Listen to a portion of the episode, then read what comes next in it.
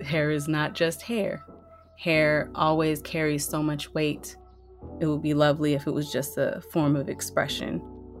But as a Black person, you present differently. People may find it to be less beautiful. It's less in line with the standards that have been set by the culture at large. And the way that you wear your hair, whether you are presentable enough, whether you seem unkempt to someone else, that can be a matter of life or death for you. But our hair is truly beautiful. My name is Lindsey Farrar, and I'm the founder of CRWNMAG, which is the first natural hair magazine. We are a print and digital publication on a mission to be the most beautiful and honest representation of Black women in history. For me, hair is a microcosm of the Black experience. It's a lens through which, in CRWNMAG, we explore a number of topics that are important and integral to Black life, whether it's having your body policed in the workplace or being perceived in a certain way on the street, or opening a magazine and never seeing anything that is for you. There are these kinds of experiences that are unique to Black life. CRWNMAG, it was always intended to be greater than hair. It's about the depth of representation. Throughout the history of media, particularly in this country, the lack of representation and the misrepresentation of Black people relates to our experience with our hair being something that causes fear, and that fear being something that can end a life or can impact your livelihood, the ability to feed your children. The reason that we say we're on the mission to be the most beautiful and honest representation is that for so many centuries, Black women really have never had control of our image. The images of us have been negative propaganda that have depicted us as mammies, as less than, as criminals, as all of these things that allows people to be fearful enough to shoot when they think they see a weapon, but it's actually a cell phone. To be the most beautiful and honest sounds like a lofty goal, but it also, to us, is quite attainable simply because this is something that is independently owned and operated by people with an extreme love for Blackness, for our culture. I've seen women open the magazine and hold it up to their face and say, This is me. I see myself. And you don't realize until you flip through it that, wow, I've never seen this many Black faces. I've never seen this many real people telling real stories and showing our hair. So, in 50 years, in 100 years, in print, when you see CRWNMAG, you will see this diversity of Blackness. When we first started, the magazine around 2014, it was so hard to find beautiful images of Black women with natural hair on the internet. And over the following months, couple of years, you kind of saw the boom of social media and Black women all over the world, maybe unbeknownst to them, began redefining beauty standards as it relates to hair in real time through YouTube videos, through tutorials, editorials, through conversation around the subject of natural hair.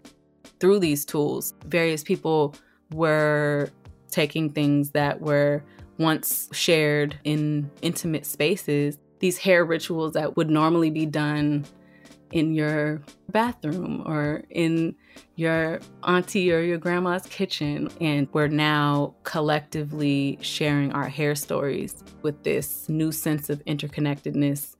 You start seeing the quote, natural hair movement. And when I speak about the natural hair movement, I'm speaking about the decision to stop processing your hair with a relaxer or wearing a weave or otherwise flat ironing or pressing your hair. And many times you can choose to grow it out and transition slowly and kind of have an awkward phase where you have multiple hair textures. and many other women opted to chop it. I think for people outside of the community, it would be hard to imagine going from having long, straight, flowy hair your whole life to now having short, kinky hair in a world where you go to the office and maybe your boss is like, What did you do to your hair? Or you're in a space that's predominantly white and you present differently. You may be more threatening. People may find it to be less beautiful. It's less in line with the standards that have been set by the culture at large. And so we started to see Black women going through this journey and sharing it with each other and finding power and finding strength in the collective experience in sharing our hair story and hearing someone else's hair story looking at them. Maybe they remind you of your auntie or your sister. Maybe their hair texture is similar to yours. And now you're seeing that they're experiencing the same emotions that you're experiencing. That feeling of not feeling alone may make you continue on that journey may make you start that journey there's just something special about being able to go on YouTube and see someone who has a very similar texture who can decode some things for you and stumble along with you. And to take something again that was once so intimate and almost a secret and make it accessible and make it okay. and, you know, when you're learning your hair texture for the first time because you relaxed your hair and put chemicals on your scalp for as long as you remember, you kind of have to relearn yourself the initial seed for this magazine started eight years ago. Since then, there have been so many changes, particularly in the wake of 2020 and just the uprising that occurred. I have seen more surface representation. You see more Black faces. But when you turn the pages of the magazine, it's not for you. There's a lot of leveraging a Black face to sell things.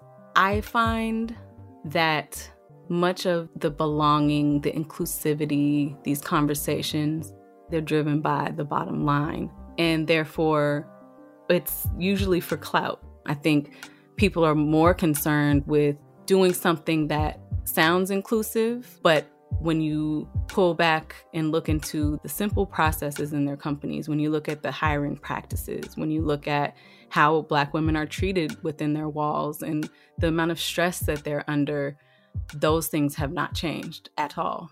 They have not changed. And while representation is still important when it comes to shifting systems, shifting our place in this world, it really does come down to equity and ownership. Because as long as we are engaging in systems that were not designed for us or were designed to subjugate us, it's going to be an uphill battle. So I think for me, it's about how do we create that autonomy and that ownership that will allow us to thrive on our own terms? How do we adjust systems or, in many cases, dismantle? How do we build our own institutions? How do we challenge our own minds and adjust our own day to day actions? Everybody should make the decision that's best for them when it comes to their hair. We are not in the habit of policing people's bodies, particularly Black women's bodies. So we have to take it further and create that autonomy and that ownership that will allow us to continue to tell our own stories, that will allow us to protect our bodies, that will allow us to not have to ask for or create policies so that people don't mistreat us. The topic of hair is no less heavy than it was three years ago or eight years ago, but I do think that we are closer on the path toward freedom. There's so much opportunity for diverse representation in digital spaces like social media, which has put so much of the power back into the people's hands. In the past, to create a magazine, to create a newspaper, the barrier to entry was so high. And with social, it's all so much more attainable. I've seen accounts that just for inspiration's sake were curating these beautiful images of Black women young people who are going out and producing full editorial shoots just to post on Instagram. We can create the world that we want to see It's about reprogramming our minds, really truly internalizing that we are in control of our destinies, that we can create the world that we want to see. And the only way to do that is to work together and to put more of the images and the stories and the narratives that we do want to see into the world.